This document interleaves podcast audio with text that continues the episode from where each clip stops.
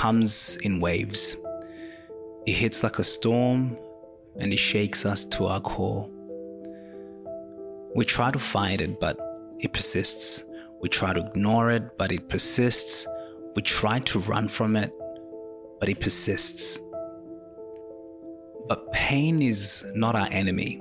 It's a reminder that we are alive, that we're human, that we're vulnerable. It's a sign that we've loved, that we've lost, that we've taken risks, and that we've dared to dream.